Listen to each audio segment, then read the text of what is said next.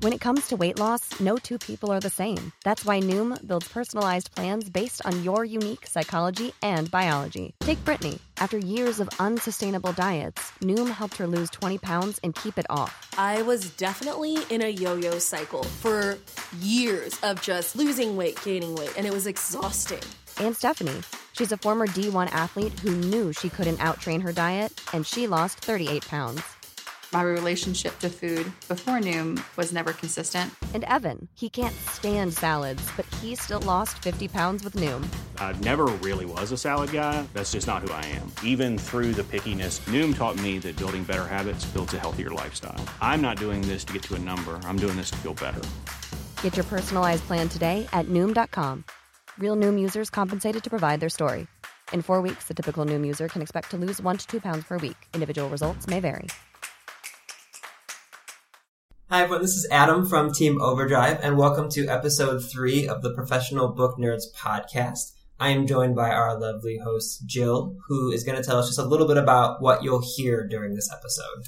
So, in our third episode, we um joined by my fellow staff librarians Todd and Sheila, and we talked about a wide range of books. There's some beekeeping involved. there is some history with the Lafayette in the somewhat United States. We got some short stories with the Czar of Love and Techno. So, a lot of good stuff today.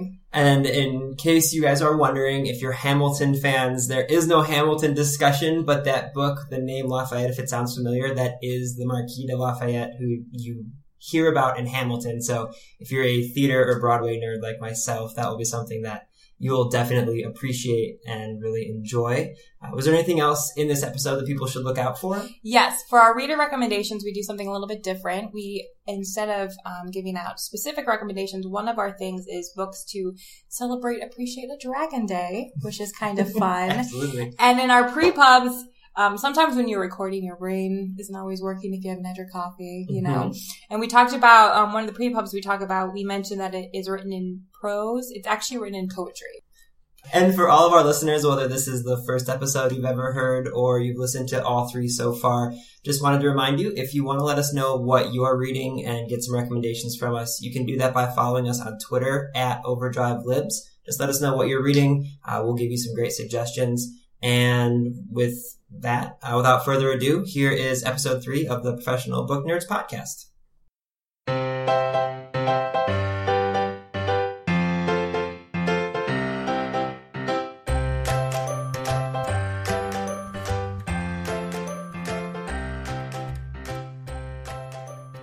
Everyone, and welcome to the third episode of the Professional Book Nerds podcast presented by Overdrive. I'm your host, Jill, and today I am joined um, by two of my fellow staff librarians, Sheila and Todd. Hi, guys. Hello. How are you guys doing today? Doing good. You excited to be talking about books? Very excited. So, what have you guys been reading recently? Anything, finish anything good? Sheila? Well, I did read The Nest by Kenneth Oppel. Okay. He's one of the Canadian authors. He's very good. I read Airborn by him. He had released a few years ago, but Nest is the one everybody's talking about. It's got all the star reviews right now. Um, and just to preface this is like I'm a beekeeper, and this thing gave me the heebie-jeebies. So, what's it about? Um, it's about this kid who who has this dream that this queen wasp comes to talk to him, Oh. and in his family right now they're going through uh, a problem with their newborn baby. That the newborn baby isn't well, and it has to keep going back to the hospital and everything. And the queen wasp comes to him in his dream and tells him, "I can fix your baby." That's kind of creepy. It is Very very creepy. um, so this this this boy keeps having these, and I'm using air quotes here, dream about this this This queen wasp. queen wasp, and she builds a nest, and it just gets creepier from there. So Yeah. if you're into creepy and a star review, That's that's a good one. that's All a right. good one. Uh, maybe wasps get a bad rap. Yeah, Maybe maybe. That's the problem. Maybe that is the best. I don't Maybe think Well, it's so. a to be nice fair, though- queen wasp. Is do we think there are nice queen wasps out I there? don't, maybe. I'm not so sure about that one. We'll go. Queen honeybees, I would Queen honeybees, for. maybe. Queen wasps, yeah, not so wasps much. are like a totally different beast. Yeah. Yeah. I'm not so sure about that. What about you, Todd? Uh, well, I've been reading, actually just finished um, Lafayette in the Somewhat United States by Sarah Vowell. Um, many of you may have already heard of her, but I don't know if anybody here's read. I don't think so. Like it really? sounds like her name sounds very. She familiar. was on, uh, and just a long time ago, she did like This American Life stuff. okay. Um, this is all about General Lafayette during Mhm. the uh, Revolutionary War. He's um, French and joined the American Revolution when he was like 19. And um, I think I wrote a paper on him when I was in high school, but I don't really remember Yeah. much. Right. It's a it's cool because it's I mean she's really funny, so it's told in a interesting way, and she goes to all these places where he was. Um, but mostly you kind of realize why like every ten towns you see are named Lafayette. Lafayette. Yeah, Yeah. that makes sense. I guess I hadn't really thought about that, but hmm I could see how that would happen. All right, cool. Yeah, so it's it's a good one. Um, she had Wordy Shipmates that came out a few years ago. It was really good. Um, but yeah, Lafayette in some Lafayette. United States. I like it. I like it. I just started reading a book the other day called The Dorito Effect: The Surprising New Truth About Food and Flavor by Mark Schatzker. I hope I pronounced that correctly. Um, it's it's a nonfiction book about how over the decades, um, in an attempt to, you know, grow more crops and get more food out there to the people, like our populations have grown and all that stuff, they have sacrificed flavor in some of the foods, right? And so, like, they talk about chickens and how chickens, you know, they kind of make them bigger and sacrifice flavor. and then how the, the twist of that, though, then is to get that more flavor. They sort of like fake flavor a lot and, and how our taste buds can't necessarily tell the difference between actual flavor and like fake flavor. So the talks, it's called the Dorito effects based on how like Doritos came about and tasting like a taco. You know, it's not really a taco, but how that's sort of what they do to all kinds of foods now. They sort of fake flavor a I wanted to lot. read that book. It's good. You should. I just love started it. Yeah. so I was instantly drawn to it. It's right on the title. but it is kind of weird how they talk about like, um, they talk about imitation vanilla and how vanilla like used to be like very expensive and you couldn't really get actual vanilla extract and then somebody discovered a way to make imitation vanilla.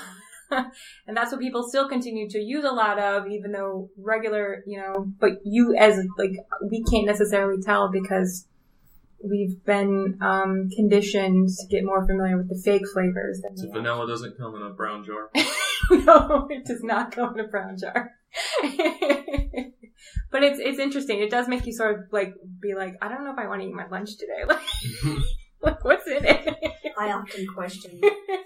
My doctor tells me to eat better, and I, I, he then in the next sentence tells me he eats Wendy's chili. Uh, well, yeah. Mhm. Or like tomatoes. Like if you look at like an heirloom tomato versus like the, you know, they're like the heirloom tomatoes are what tomatoes are really supposed to look like, but you can't market those and they're hard to sell and they want, you know, grocery stores want things to look nice and be very, um, Uniform. Uniform. Yes. And so they breed them in a very specific way to look a certain way and that's not maybe like it's a tomato, but it's not like a tomato tomato and anyway. So yes, I would recommend it if you had looked at it. Especially since you do you farm. I mean, do you grow? Do you have a garden? I know you have like chickens and. Yeah, I put in a little little garden. Okay. My chickens and my neighbor raises cows. See, that's probably good. That's probably the good I, stuff. I have I source my food as wherever I can. that's good. I know where my eggs come from. Is when I crack an egg open, I'm like, oh, it's so yellow. Yes. And it's got a beautiful color to Yeah. it. So See, that's the kind of thing. Yeah. That's, that's gonna be fun. Are you reading anything else? Um, well, I did get into a piece of nonfiction. Okay. I do a lot with the children and the YA. Mm-hmm. And I read Steve Sheinkin's Most Dangerous, the Daniel Ellsberg and the Secret of the History of Vietnam. Oh. And if I would have had this book in high school, Yeah. I could have done a lot better in Vietnam history. Yeah. Um, but I'm a little bit older, so there you go. Um, but it was really good. It it brought everything together of that era Okay. in a way that young people can understand. And I've been referring it to all my social studies teachers and everything. I go, you need this in your classroom. Yeah. Um, your students need to read this. And even if you get the audiobook, it's Mhm. just fantastic. It goes through uh, May 4th at Kent State, Watergate, um, all the, um, the Vietnam the Agent Orange. It's Yep. The whole entire thing and encapsulates it into one book and explains it to you. That's good. I got it now. Yeah, that I didn't. I yeah, got it. I got That's it. an, an It was era of history I don't really. I didn't- know. uh, I know very little about. Well, I was little at the time. Yeah. I'm a I little was older in than four you. young. I'm a little bit older than you. I was little at the time. My brother's a Vietnam vet, so I mean, Okay. I had intimate knowledge of Right. it from an aspect Yes. where most people wouldn't. But at the time, I was young, so I didn't understand all the grown-up things going on around it. And it tells you about how the presidents kept perpetuating it, and not just one. It was like through three administrations. Okay. So it, it was it was pretty cool All right. to learn about how all that fell together. Interesting. Yeah. So is it a YA book then, or is Um, it a yeah, sort of like it- a? It's just ages 10 and up. Okay. But, you know, um, I think they're studying Vietnam history in the high schools. Yes. So, you know, and I have no qualms about using a lower level book in high school because then everybody can understand. Yeah, it. and if not the just- information is and, and presented, information yeah. is spot on. See, that's what matters Yeah, then, so- not necessarily the. Yeah. So I, I would recommend it to everybody. Even All right. adults, because I, I enjoyed Yeah. it thoroughly. I'll jump that one. Yeah. Todd, are you reading anything else lately? Yeah, I'm actually um, in the middle of a um, of some fiction now. Okay. Uh, I heard about it through like NPR, and then actually when I was putting together NPR has the best book review. I love. They always do, yeah. And this one actually, I feel like their book review, at least it kind of it kind of threw me off because I they described it and it's it's kind of a weird book anyway. But um, putting together like end of year lists, I was uh Mhm.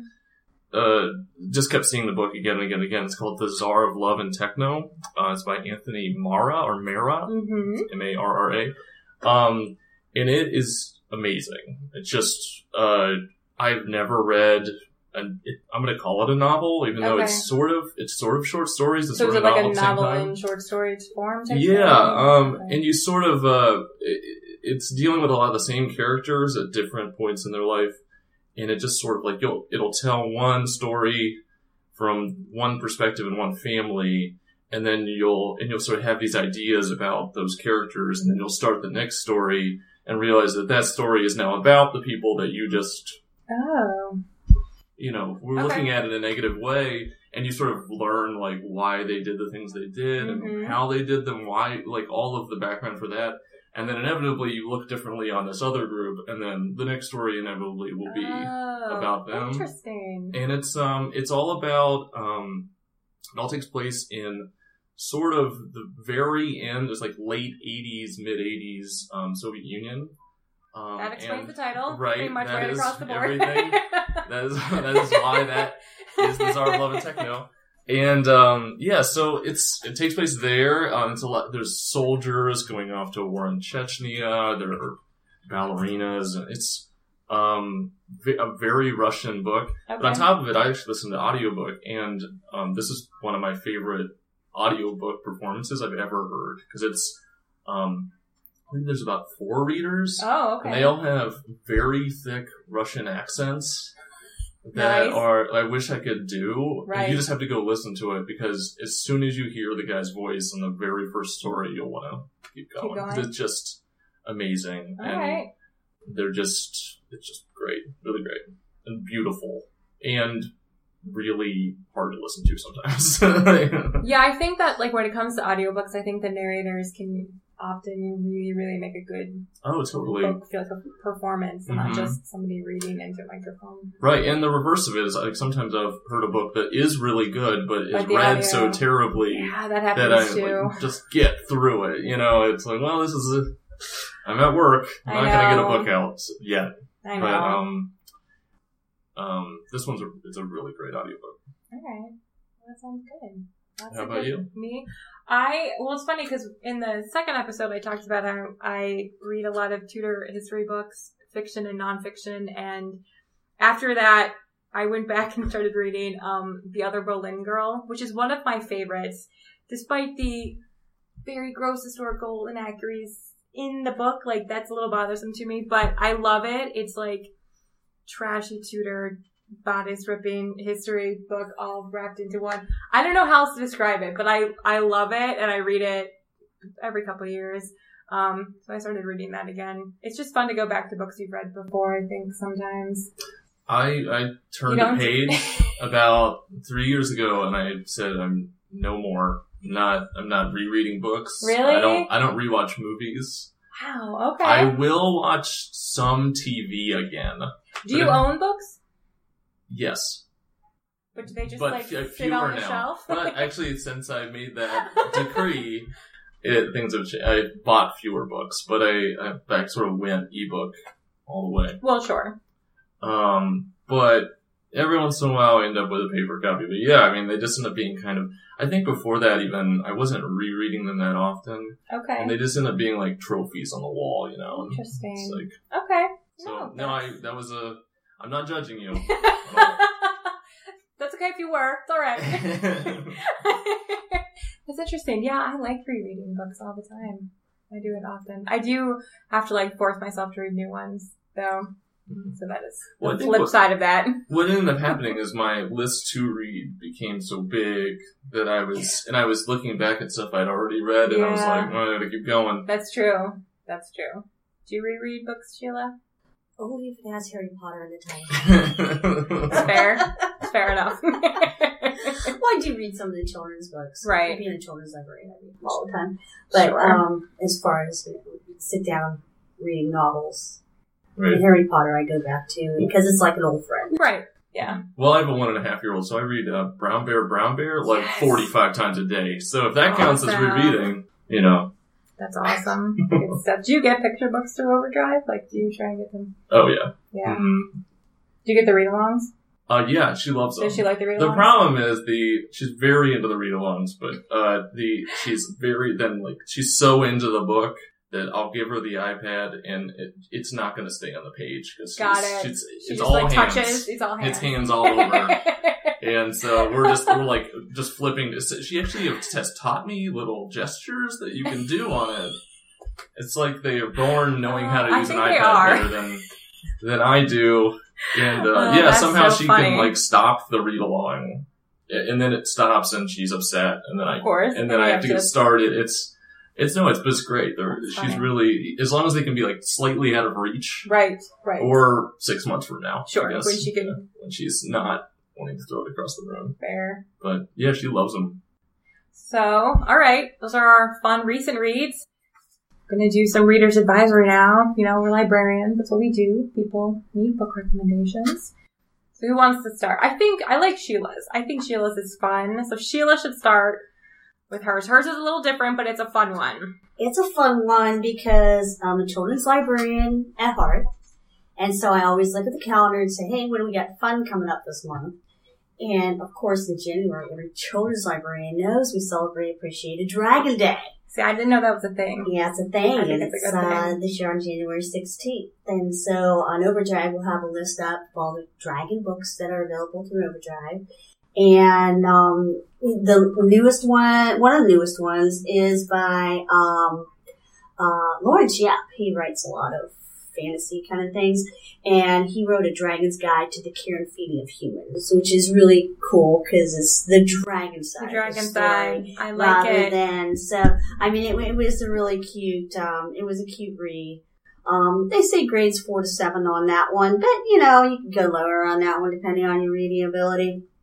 But it's a really cute thing. And then on the list, don't forget, you know, we still have the Eragon titles. I Yeah. fell in love with Eragon when it came out. The Dragon Rider by Cornelia Funke. Um, so yeah, go on and check out all our dragon books and uh, celebrate um, Appreciate a Dragon Day. What's the date again for Appreciation Um, it'll be January 16th. January 16th. Yes. Excellent. What about you, Todd? What's your Uh, yeah, I had a uh, um, request from a friend. Um, uh, let's see, I'm looking for an audiobook recommendation for upcoming travel, um, which a lot of us will be doing. Uh, I like storyteller comedians like Mike Birbiglia, humorous biographies like Amy Poehler's Yes Please.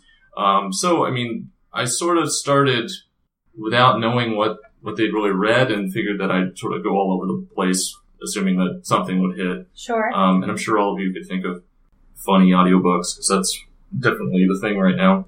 Um, but my most obvious one is um, "You Talk Pretty One Day" by David Mhm. Sedaris. I'm sure, Absolutely. know. Love it.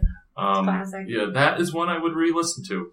Uh, you know what? I have never technically read a David Sedaris book, like on the page. I've No. only done the audiobooks for David Sedaris. Once I figured out he does the audio for them, mhm. it's fabulous. Yes. Yeah, I think I- think about midway I switched over something like that. I read Me Talk Pretty one day in high school, Okay. so Yeah. I don't know that audiobooks were on my radar. Totally. Yeah, they probably weren't on your radar. I don't think they were on mine either. Uh, and then uh, like a more mainstream uh, recommendation would be like um, "Dad is Fat" or "Food" by Jim Gaffigan. Those are Mhm. both really good. Um, they're basically his stand-up routine. So if you like Jim Gaffigan, you're gonna like the book. Um, also, uh, Modern Romance, the Yes. Aziz Ansari So book. good. Um, it's funny, and then also like I'm married, so it's not exactly helping me out. but I thought he did a good job. It's like an actual book about dating, It is. like an actual book. Like he did, there's like, actual science book. and There's stuff. science involved. And he uh, it, he didn't do the science. Don't worry. Like Yeah. Aziz Ansari isn't doing the science, but he was really funny. And and then the audiobook, in addition to the ebook, is a good.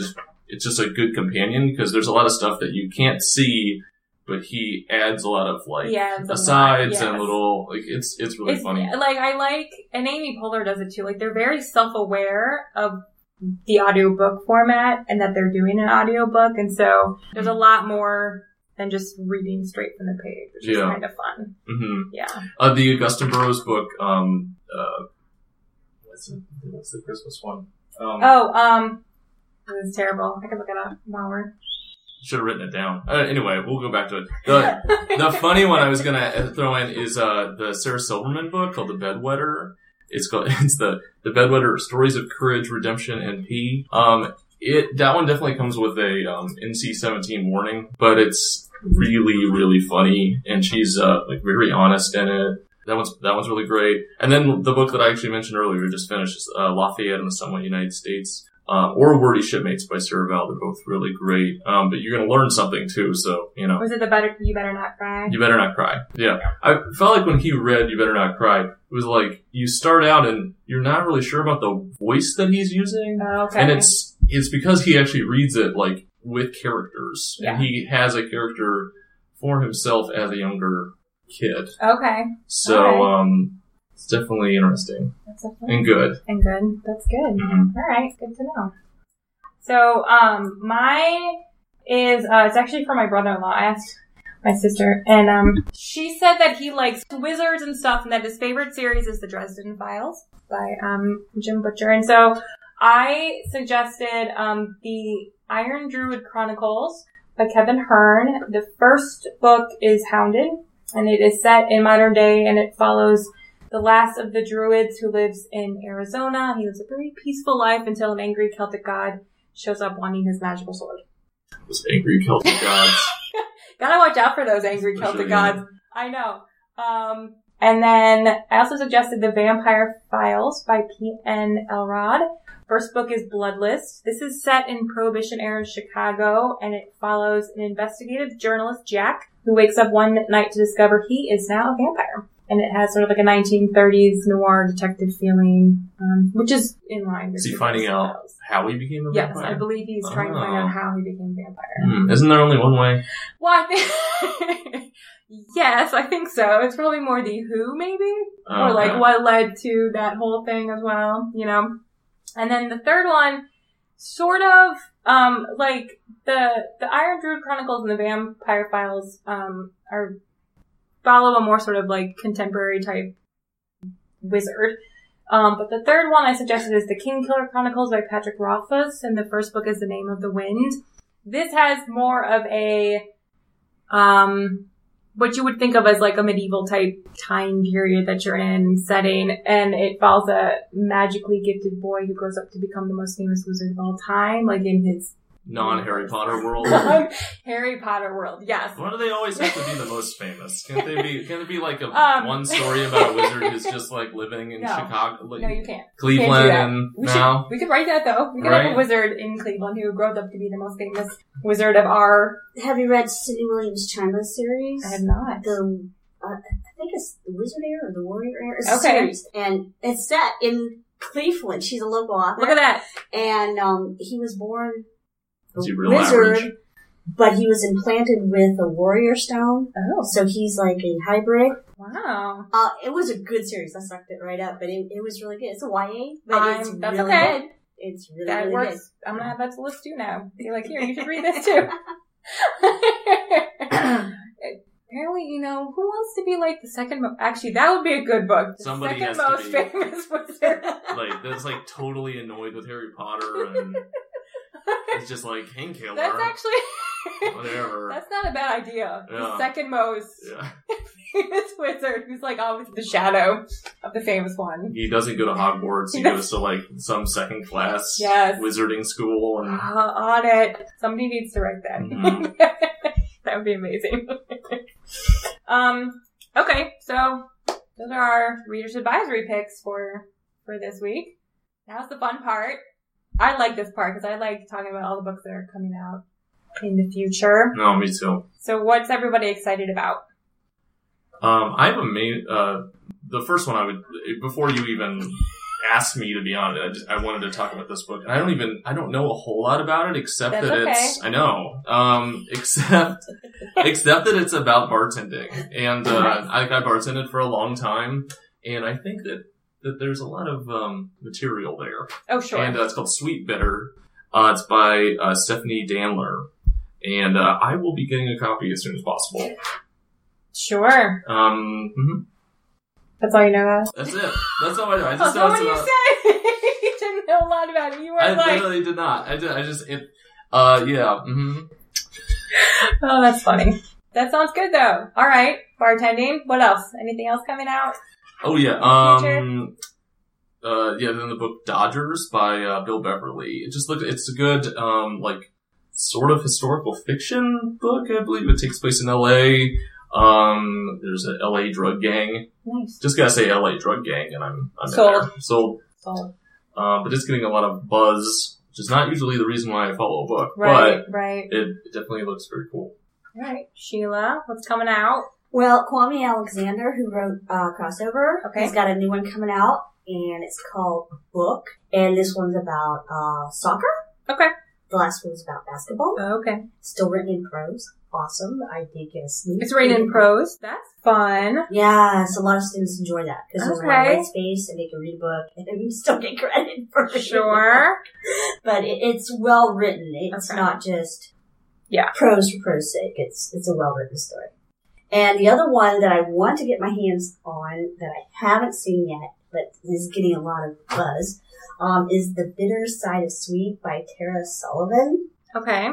Um, so a lot of Well, those two title book titles, because yours was Sweet Bitter and Bitter Side of Sweet. Look at that. Yeah. Well, here's the synopsis. This was all meant to happen. Well, it's just yeah. Um, the synopsis of this book is the 15 year old Amadou counts uh, counts the things that matter. For two years, he for two years, what has mattered are the number of cocoa pods that he and his younger brother, the Sedoyo, can chop down in a day. This number is very important. The higher the number, the safer they are because the bosses won't beat them. The higher the number, the closer they are to paying off their debt and returning home. Um, so this, you know, I'm wow, that's all intense. about, yeah, it's intense. So I, I can't wait to get my hands on that one. I've been trying, trying, trying, but it hasn't come through yet. It hasn't come through. yet. Oh Hasn't well, come through yet.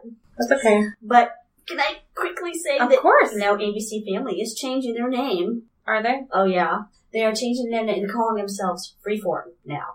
Okay. Okay, so but they are going to be premiering the Shadowhunters Okay. um, this month, and that is based on the Mortal Instruments series Oh. by um, what was that author? Claire Cassandra Clare. Okay. Okay, and um, and that's all the City of Bones, City of Ashes. Right, right. Okay, so that's going to be coming out too. So I can't wait to see. You know, That's how to judge fun. what's better, The, The book, book right? or the TV series, and we all know it will be the book. Probably, yeah. That's exciting. Yes. Okay.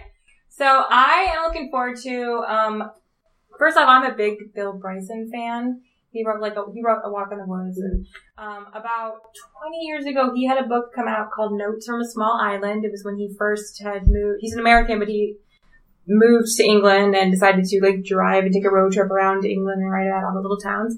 And um, that was 20 years ago, and now he's decided to do it again. And so he has a new book coming out called The Road to Little Dribbling. which is sort of like a sequel to Notes from a Small Island, where he basically does the same thing and drives around in England. And he did one where he, um, a couple years ago, a similar idea here in the United States, where he drove, he took a road trip around the United States. And then, um, Black Rabbit Hall by Eve Chase. It is set at an English country estate, which is pretty much my sold. I'm done. English country estate. And it is a debut novel, which is a thrilling spiral into the hearts of two women separated by decades, but inescapably linked by the dark and tangled secrets of Black Rabbit Hall. See, I know you're, you're not alone, but what is the draw for the English country estate? What is it? What is it that does it? It's I just not that. I think It's it's, not. uh, because you don't have them here in America. Like, Uh-huh. I It's the think accent. It's the accent. I think it's the history. Mm. Like some of those English country estates have been a lot around as long as our country has. Like I don't know. There's just a lot of history. They're very big, and Do you want to live in one? I would love to. I would Yeah. totally live in a Is that what it is? English You just- country you wanna live in estate. Downton Yes. Abbey. Down Abbey. It's the Down Abbey effect. I think that's what it is. Do- Did this? It, did, it didn't exist for you pre Downton. Um, no, I think it did, but I think then it came sort of in, I think the closest we have would be like Southern Plantation homes, Mhm. and that definitely existed pre-Down Abbey for me. So I think it's just the big, it's just the big homes with a lot of history and, um, I, yeah. All right. So, Yeah. I'm I think that's what it is. I had to ask. Yeah, I think that's what it is. I think, and I think usually like, there's never, like the big English country states, there's never really anything good that happens. Like, like, a lot of Agatha Christie stuff takes place at the big English country estate. And, you know, Wuthering Heights. see exactly, like, I think that's what it is. It's sort of that, those dark corners in those Mm. So big- pretty but dangerous. pretty but dangerous, exactly. It's the pretty but dangerous. All right, I'm on board. Are you on board? Mhm. All right. Well, thank you guys for being on our third episode. Thank you. Hope you Thank had you. fun talking about books. So much fun. So much fun. Excellent. And the titles that we talked about today can be found on overdrive.com and all that good stuff. So be sure to check them out. And happy reading. Bye, everybody. Bye. Readers can sample and borrow the titles mentioned in today's episode from Overdrive.com, and our library friends can add these titles to their collections and marketplace.